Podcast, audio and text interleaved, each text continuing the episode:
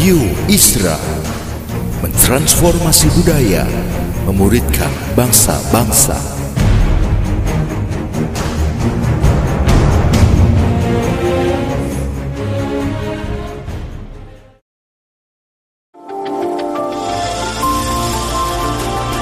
Voice of Pradaim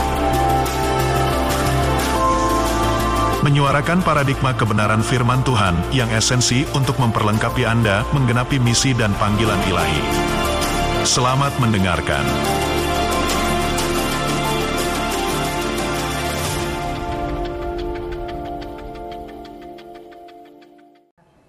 Shalom. Pada kesempatan ini saudara, saya ingin uh, kembali uh, membagikan kebenaran ini kepada saudara dan khususnya kita akan memperdalam poin yang pertama aja. Nah, saudara, karena itu saya mau saudaraku mengajak saudara mengulang sejenak ya, apa itu ciri-ciri gereja zaman akhir.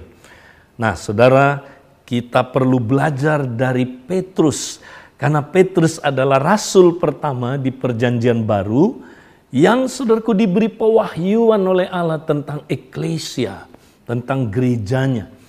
Nah, dia menulis dalam 1 Petrus 4 ayat 7 sampai 19 ada lima ciri gereja zaman akhir. Mari kita ulangi saudaraku lima ciri ini.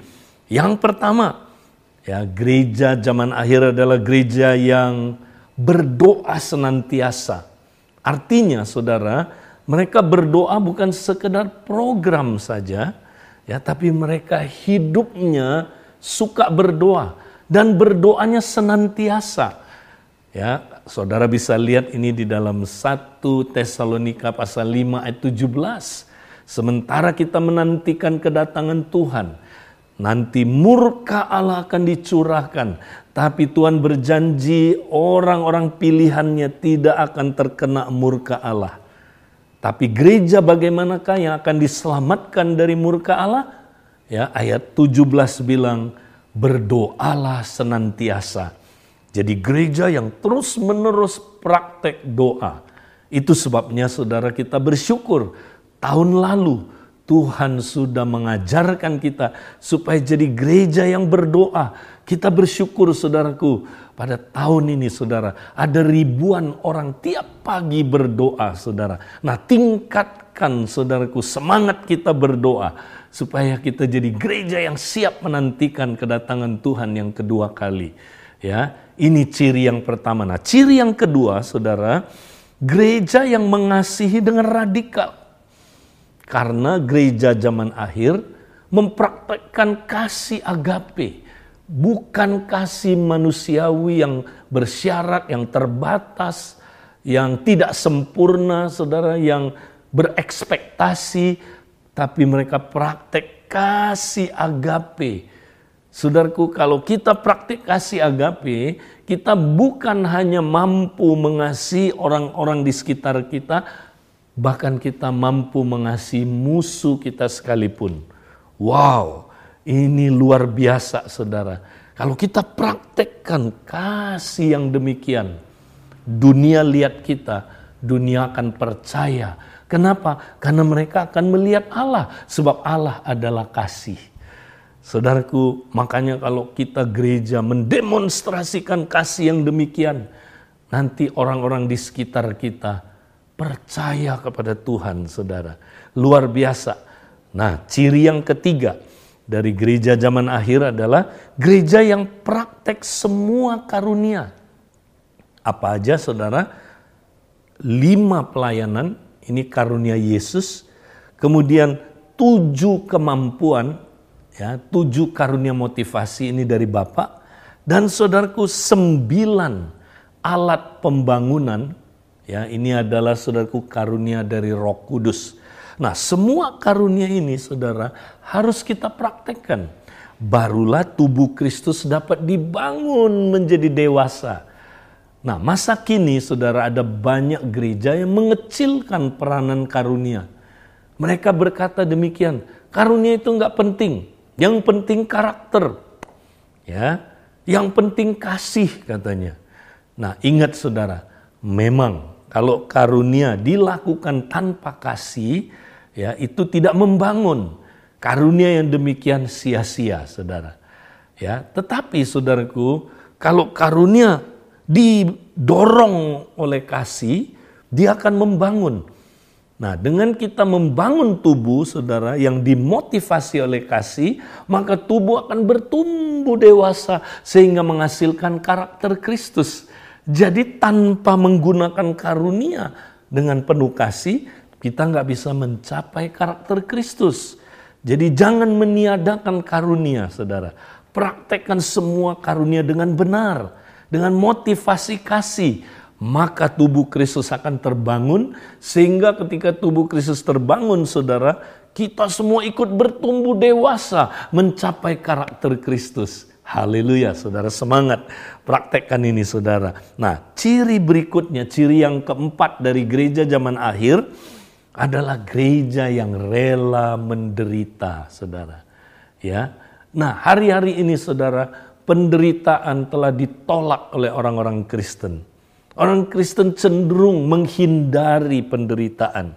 Ya, orang Kristen tidak mau merangkul penderitaan Padahal penderitaan penting sekali saudara. Tanpa penderitaan kita nggak mungkin bertumbuh dewasa dan serupa dengan Kristus.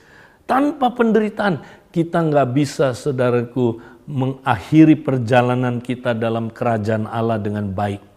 Karena Barnabas bilang begini, untuk masuk ke dalam kerajaan Allah kita akan menderita banyak sengsara, saudara. Ya, Filipi 1 Ya, dikatakan demikian saudaraku, karena kita dikaruniakan bukan hanya untuk percaya kepada Dia, melainkan juga untuk menderita bagi Dia. Jadi saudara, penderitaan adalah bagian dari kekristenan yang tidak boleh kita abaikan, kita tolak, apalagi kita hindari saudara. Mari kita merangkul, seperti Paulus berkata, aku bermegah dalam penderitaan. Saudara, ketika kita terima rangkul penderitaan, maka waktu kita ngalamin penderitaan, ya saudara, kita akan bermegah bahkan. Nah, orang yang paling menderita adalah yang mendolak penderitaan itu sendiri, saudara. Itu paling menderita, ya. Sebab itu, saudara, mari kita jadi gereja sejati yang rela menderita. Nah, yang terakhir, saudaraku, ciri yang kelima dari gereja zaman akhir adalah gereja yang rela dimurnikan. Nah, kenapa gereja perlu dimurnikan? Dikatakan penghakiman telah dimulai dari rumah Tuhan. Kenapa, Saudara? Karena saya percaya ya gereja hari-hari ini sudah menerima konsep-konsep ya prinsip-prinsip pola-pola duniawi, Saudara. Ya, kita bangun gereja dengan pola-pola yang demikian. Ya, bahannya adalah rumput kering, jerami, dan apa saudaraku, ya kayu. Nah, ini bahan yang apa saudaraku mudah terbakar. Nah, ingat pada akhir zaman Tuhan akan apa menggoncang segala sesuatu yang dapat digoncangkan. Ya, dibilang begini saudara, karena dia adalah api yang menghanguskan. Nah, saudara, kalau materi kita adalah materi yang tidak tahan uji, dibakar dengan api, akan hangus.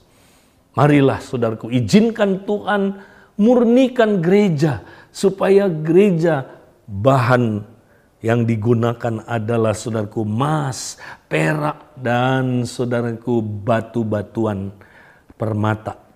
Nah ini bahan-bahan yang kalau dibakar saudara, dia tambah murni. Ya. Nah, kalau gereja dibangun dengan prinsip-prinsip yang dari Tuhan, pola-pola yang dari Tuhan, gereja ini akan tahan uji, Saudara. Nah, Saudara, kenapa Tuhan mau murnikan gereja? Supaya kita, Saudaraku, boleh mencapai gereja yang mulia yang Tuhan sedang siapkan, Saudara. Ya, yaitu gereja Wahyu pasal 4 dan 5 Pak Jeff sudah banyak mengajarkan ini. Nanti di waktu-waktu lain kita akan memperdalam apa itu pola gereja akhir zaman, bahkan zaman akhir, saudara, yang akan saudaraku penuh dengan kemuliaan Tuhan. Kita akan belajar ini. Nah, hari ini saudara kita akan memperdalam poin pertama saja. Ya, bagaimana saudaraku kita menjadi gereja yang saudaraku berdoa senantiasa. Gereja yang praktek koram deo selalu. Nah, saya mau bahas dulu saudara, kenapa penting sekali saudaraku kita jadi gereja yang terus menerus hidup di hadiratnya. Praktek koram deo. Nah, saudara, karena demikian saudara, ya saya mau bacakan 1 Petrus 4 ayat 7. Dikatakan demikian, kesudahan segala sesuatu sudah dekat. Karena itu kuasailah dirimu dan jadilah tenang supaya kamu dapat berdoa. Nah, Tuhan melalui Petrus sudah berkata pada zaman akhir Saudara, ya, pada waktu di mana saudaraku era informasi dan era globalisasi seperti hari-hari ini Saudara, dikatakan banyak orang tidak bisa berdoa, saudara. Ya, kenapa tidak dapat berdoa? Karena tidak tenang. Wow. Nah, kata tenang di sini, saudara, ya, adalah saudaraku, ya, artinya waras. Jadi rupanya banyak orang di zaman akhir ini tidak waras, saudara. Ya, nah kenapa tidak waras, saudara? Benar, saudara. Kalau kita lihat hidup manusia hari-hari ini, saudara, kita sedang hidup saudaraku di masa di mana saudaraku ya dunia ini udah nggak wajar saudara, nggak waras. Ya, para ahli jiwa bilang begini saudara, kalau diukur tingkat kesehatan jiwa dari kita semua ini saudara, di zaman akhir ini, kita boleh dikategorikan ya tidak sehat saudara. Artinya kurang waras. Benar saudara. Nah, kenapa Saudara? Karena ya itu era informasi, era globalisasi, Saudara, orang stres. Ya, orang itu Saudaraku sangat-sangat Saudaraku tertekan. Ya, makanya Saudaraku tingkat bunuh diri lebih tinggi lagi, Saudara. Nah, karena itu Saudara, Tuhan berkata supaya kita dapat menjadi tenang, kuasailah diri kita. Nah, artinya apa Saudara? Kita mesti mengendalikan diri kita terus-menerus dengan keras, dengan disiplin yang keras. Nah, kita mau lihat saudaraku, kenapa demikian? Sebab gini saudara, kalau kita ya tidak saudaraku menguasai diri kita dan menjadi tenang, kita nggak bisa ikut Tuhan Yesus saudara nggak bisa tinggal di hadiratnya. Nah, pemuritan langkah pertamanya, saudaraku, adalah kita ikut Tuhan Yesus, belajar dari Tuhan Yesus, akhirnya kita menjadi serupa dengan Tuhan Yesus. Ya, nah, mari kita baca ayatnya, saudaraku, ya di dalam saudara nah, Matius 11 ayat 29 sampai 30 saya bacakan saudara. Ya, pikulah kuk yang kupasang dan belajarlah daripadaku. Karena aku lemah lembut dan rendah hati dan jiwamu akan mendapat ketenangan. Sebab kuk yang kupasang itu enak dan bebanku pun ringan. Saudara inilah pemuritan saudara. Nah pemuritan itu apa? Ya murid kata murid dalam bahasa Yunaninya saudara itu adalah matetes yang artinya pemagang Tahu pemagang, saudara? Ya, pemagang adalah seseorang yang ikut seorang master atau guru, ya belajar di lapangan, ya langsung praktek sampai dia menjadi serupa dengan gurunya.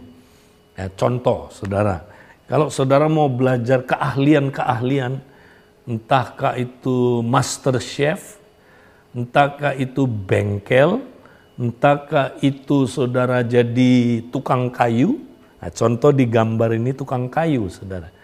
Bagaimana zaman itu mereka belajar jadi tukang kayu, mereka ikut master tukang kayunya. Belajarnya di mana? Tidak di kelas, tapi di bengkel langsung. Nah pertama masternya tunjukin dulu, gini ya cara bikin meja. Maka pemagangnya nonton dulu saudara. Kemudian lama-lama disuruh bantu Setelah disuruh bantu dibilang sekarang kamu yang bikin meja. Ya, kemudian masternya yang bantu, lama-lama masternya ya evaluasi si pemagangnya dan dia bilang begini, "Wow, bagus." Nah, setelah dia saudaraku belajar banyak, satu kali masternya akan salamin dia bilang begini, "Ya, selamat kamu sudah lulus karena sekarang kamu sudah menjadi serupa dengan aku." Itulah pemuritan. Saudaraku, pemuritan adalah Yesus, Tuhan dan guru kehidupan kita. Dia panggil kita. Nah, zaman itu Saudara, zaman Tuhan Yesus, setiap rabi ya itu mau punya murid. Nah, kalau dia Saudaraku melihat seseorang bisa jadi serupa dengan dia, maka orang ini dipanggil. Nah, panggilannya begini Saudara ya pikullah aku. Itu artinya ikutlah aku, belajarlah dari aku, maka kamu akan jadi serupa dengan aku. Nah itulah pemuritan saudara. Tuhan Yesus panggil kita semua jadi muridnya. Ya, ya jadi kita murid Kristus bukan murid manusia saudara. Kita perlu manusia menjadikan kita murid Kristus. Tapi kita ikut Kristus tiap hari dia panggil kita, marilah pikul lakuk aku. Wow. Ya, setelah pikul kuk, belajarlah dari aku. Ya, maka dia bilang saudaraku, jiwamu akan mendapat ketenangan. Wow. Nah, ini saudaraku, artinya apa? Nah, kita lihat dulu pikul kuk itu artinya apa, saudara?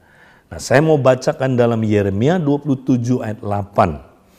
Tetapi bangsa dan kerajaan yang tidak mau takluk kepada Nebukadnezar, Raja Babel, dan yang tidak mau menyerahkan tengkuknya ke bawah kuk Raja Babel, maka bangsa itu akan kuhukum dengan pedang, kelaparan, dan penyakit sampar.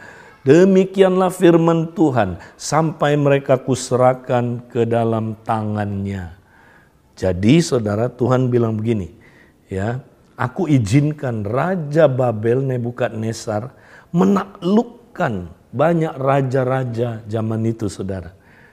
Nah ketika raja itu ditaklukkan saudara, itu artinya saudaraku raja itu menyerahkan tengkuknya ya di bawah kuk Nebukadnezar. Jadi saudaraku memikul kuk itu artinya menyerahkan diri kepada penguasaan ya dari raja yang menguasai dia menyerahkan diri di bawah otoritas kerajaan. Itu maksudnya, Saudara. Ya, jadi pikul kuk Tuhan itu artinya, Saudara, ya, karena dia adalah Tuhan kita, kita ada di bawah otoritas dia. Ya. Kemudian juga berarti kita ada di hadiratnya dia. Kita ikut dia terus, Saudara. Ya. Nah, ini diilustrasikan seperti ya membajak Saudara masih ingat ilustrasi itu? Ya, di Indonesia banyak. Ya, kalau di Indonesia ya membajak itu biasanya pakai dua sapi atau dua kerbau.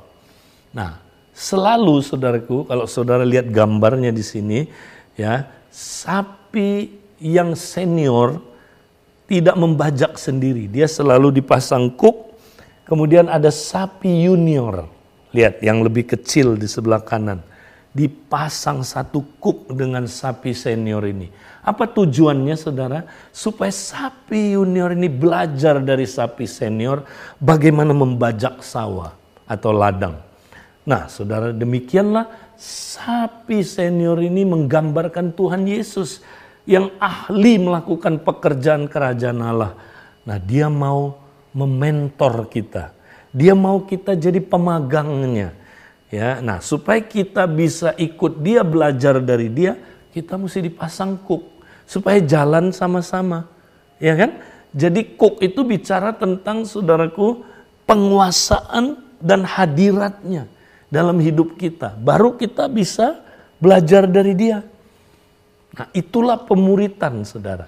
Makanya kalau kita nggak pernah tinggal di hadiratnya, kita nggak bisa belajar dari dia saudara. Ya, Makanya banyak orang Kristen nggak pernah mengalami pemuritan dari Tuhan Yesus Karena dia nggak pernah diajarin bahwa dia harus pikul kuk Tuhan tiap hari, 24 jam sehari. Ikut dia terus saudara. Baru kita bisa belajar dari dia. Nah kalau kita belajar dari dia saudara, wow jiwa kita akan mendapat ketenangan. Ya, kenapa saudara? Ya, sebab katanya kuk yang kupasang itu enak. ya, bebanku pun ringan. Nah, saudara, zaman itu saudara, ketika orang Yahudi ikut ya rabi-rabi yang adalah manusia, misalnya saudaraku, Paulus dia ikut Gamaliel. Nah, Gamaliel akan bilang, "Pikulah kuk aku. Belajarlah dari aku, Saulus. Kamu akan serupa dengan aku." Nah, kelihatannya enak. Wih, hebat gengsinya dimuridkan sama Gamaliel. Tapi begitu Saulus pikul kuknya Gamaliel, beratnya setengah mati, saudara. Karena jangankan Saulus, Gamaliel pun nggak bisa mentaati hukum Taurat dan menjadi benar. Stres, saudaraku. Makanya Tuhan mengajak orang yang stres, dia bilang begini, marilah kepadaku kamu yang apa letih lesu dan berbeban berat saudara. Ya aku akan memberikan kelegaan kepadamu. Ya saudara banyak orang nggak bisa pikul kuknya Tuhan karena ada kuk yang lain. Saya nggak tahu kuk apa yang mengikat saudara. Ya mungkin itu saudaraku ya dari dunia ini. Saya nggak tahu saudaraku. Ya tapi setahu saya saudaraku, kuk yang paling banyak menguasai manusia hari-hari era globalisasi dan informatika ini ya saudaraku adalah kuk yang disebut saudaraku kesibukan atau ketergesa-gesaan ya. Carl seorang saudaraku uh, psikolog yang menemukan introvert dan ekstrovert ya hampir sejaman dengan saudaraku Sigmund Freud, dia berkata demikian saudara, ketergesa-gesaan bukanlah dari setan, tapi adalah setan sendiri. Huh, ya saudara, ya dia bilang apa saudara, ya uh, uh, kalau kita saudaraku nggak hati-hati, ya kita dikuasai oleh ketergesa-gesaan dan itu sama dengan setan sendiri menguasai kita. Ya mungkin setan saudaraku menggunakan ketergesa-gesaan untuk saudaraku menghancurkan hidup manusia. Sejak kita kenal smartphone saudara. Ya manusia udah langsung ya saudaraku seluruh apa perhatiannya saudaraku udah ditangkap sama benda kecil ini saudara. Dan ketika kita dikuasai oleh saudaraku ya smartphone ini saudara. Ingat smartphone ya, kita tidak anti teknologinya saudara. Saya suka sebut begini, ya saudara, smartphone itu hamba yang baik, tapi dia tuan yang jahat. Kalau kita jadikan dia hamba, oh bagus. Smartphone itu saudaraku membuat kita bisa ya menembus ruang, ya kita bisa tanpa batas kita bisa doain orang sakit lewat smartphone, pelepasan lewat smartphone, memuridkan orang melampaui batas-batas negara. Ini kan bagus, saudara. Belum pernah terjadi dalam zaman-zaman yang lalu. Itu kalau kita yang menguasai dia, tapi ketika dia menguasai kita, saudara, hancur hidup kita, saudara. Ya, hancur. Kenapa? Lihat, ketika orang dikuasai oleh smartphone, saudara semua intensinya udah di capture, udah diikat. Lalu apa yang terjadi saudara? Nggak punya waktu lagi buat Tuhan. Karena dia udah di cook. Nggak punya waktu lagi saudara. Ketika dia nggak punya waktu untuk Tuhan, hidupnya, ya hubungannya dengan Tuhan buruk. Nah kalau buruk hubungan dengan Tuhan, pikiran-pikiran duniawi masuk.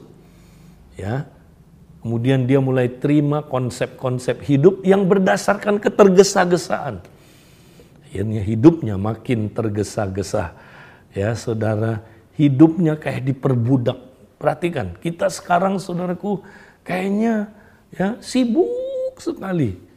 Ya, Padahal kalau ditambah lagi 25 jam tetap sibuk saudaraku.